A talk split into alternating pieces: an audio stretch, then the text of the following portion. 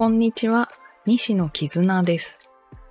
今日は9月18日敬老の日です。えー私はお昼に開催されていました、メタばあちゃんファーストバーチャルライブ、暴れてやります。孫よ後悔するなよっていうサブタイトルの ライブを体験していました。2022年の12月にデビューされたメタばあちゃん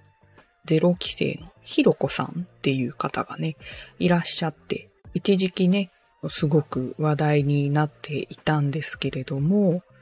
今回、敬老の日ということで、なんと、そのひろこさんがお住まいの三原市の公演を受けて、えーライブを開催されるっていうことで、1時間ちょっとのライブを YouTube 上で拝見させていただきました。で、今回、私がライブを視聴させていただいて一番、なんか感動というか感激したのは、トークがめちゃめちゃ可愛いんですよね。もうだから、会話聞いてて一番感じたのが、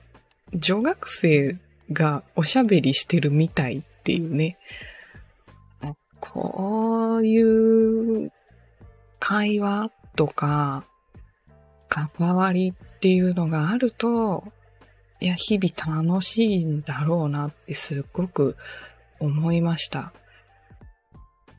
やっぱり人と話すってすごい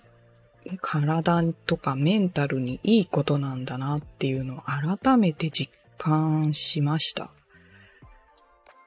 一人で何か活動するっていうのももちろんいいとは思うんですけど、会話ってすごく頭を使うと思うんですよね。目の前にいる人に対してどういう言葉を使って説明しようとか、どの話題をこう次に持ってこようとか、こう伝えたら笑ってくれるかなとか、この言い方はちょっと嫌って感じるかな。うんおそらく自分が想像する以上にいろんなことを考えながら頭をフル回転してると思う。そしてそれ以上に会話を得て得られた楽しさとか、そういう時間っていうのは、心身にいい影響を与えていると思うんですよね。メタばあちゃんの皆さんが70代、80代の方でね、大先輩になるんですけど、私も年をとってもいろんな人と喋って楽しんでいきたいなぁなんて思いました。まだね、ライブを見てないよっていう方は、メタばあちゃんの YouTube チャンネルにアーカイブが公開されておりますので、ぜひぜひ見てみてください。最後まで聞いてくださってありがとうございました。